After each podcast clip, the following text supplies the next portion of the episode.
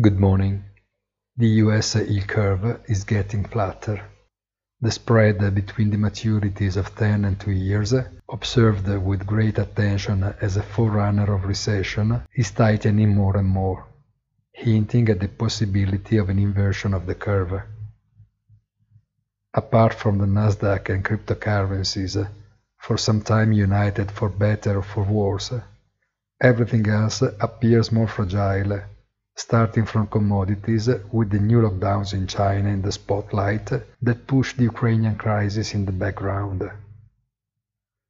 Stock market volatility continues to fall almost halved from the peak at the beginning of the month, but uncertainty remains and seems destined to stay for long. Have a nice day and please visit our site easy-finance.it.